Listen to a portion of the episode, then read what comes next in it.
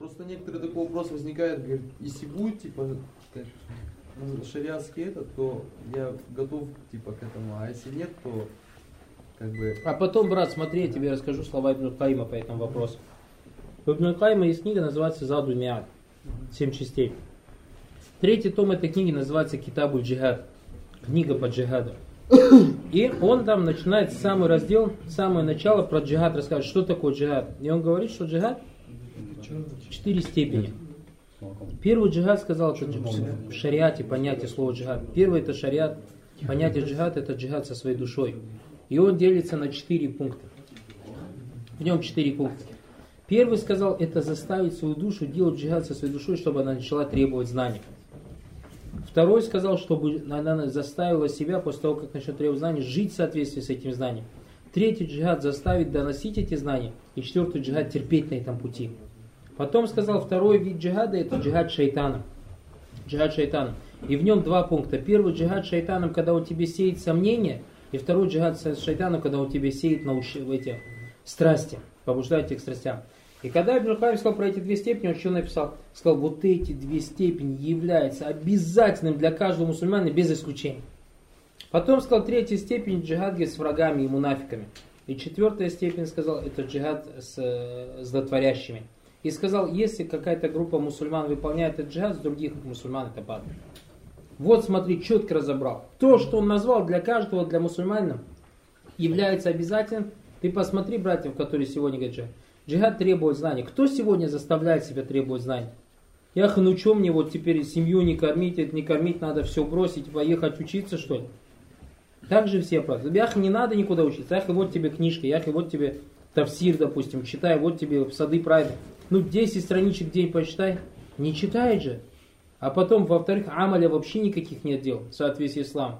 Ни поклонений, ни нравов, ничего нету, брат. Призыва тем более никакого нет. Где к исламу призывать?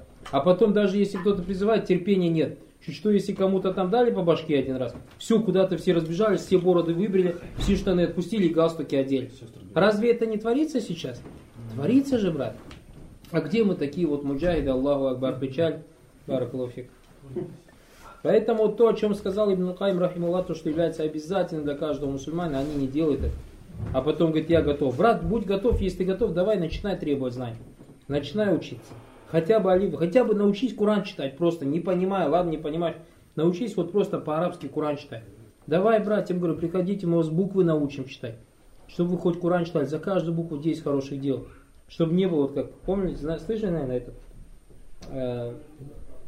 В Узбекистане был один Абдуль-Вали Харе его звали. Да, да, да. да, Один раз к нему пришел один такой тип и начал предъявлять шейху что вот ты вот так говоришь, ты вот так говоришь, Аллах в Коране так сказал. Он спокойно взял вот так Коран, шейх Абдуль-Вали. Вот так ему дал, говорит, на, говорит, покажи, где в Коране. Дал ему вот так. Ну и Коран вот так надо читать, да, вот так, вот так Коран. А этот человек вот так взял Коран. Задом. Сел, и листает. Я, говорит, сейчас не помню. Говорит. И все люди сидят и сидят, смотрят. Шейх сказал ему, иди. Понял, да? Я, говорит, сейчас не помню. Иди, говорит, с Богом, с миром. Вот такие вот муджахиды в Арклуфику, которые даже не могут себя заставить Алиф Батата учить в Арклуфику. Бороду свою отпустить. Почему я у меня на фирме там не получается, или я там там работаю, или тут работаю и так далее штаны свои не могут укоротить. Понимаешь? Говорит, ну ях это только из-за высокомерия. Ях, ну хорошо, высок... оставим вопрос высоко. Это сунна или не сунна? Сунна, да? Ах, а почему мы сунну не хотим делать? Что тебе тяжело штаны укоротить, что ли? Сунну это сделать? А мало того, Пророк сам сказал, что уже отпустить штаны это уже признак высокомерия. Баракалуф. И поэтому, то есть мы не можем такие вещи сделать, самые простейшие вещи. Не можем порядок, в семье дома джихад, дома делать джихад. Дома жена у многих платок не носит, у многих бараков сестры, братья родные намаз не читают. Там он джихад почему-то не делает. Аллах Субхану говорит в Коране, я его лязина ванукатилю лявина ялюна куминаль куфари валь яджиду фикум гильза. Всевышний Аллах говорит, вы, которые веровали, воюйте с каферами, с самыми близкими к вам каферами, с самыми близкими к вам каферами, и пускай они от вас видят грубость. То есть самый близкий к тебе кафир, кто рядом с тобой ближе всего. Шейх Улислам Тамия говорит, этот аят про шайтана. То есть кто тебе самый близкий кафир?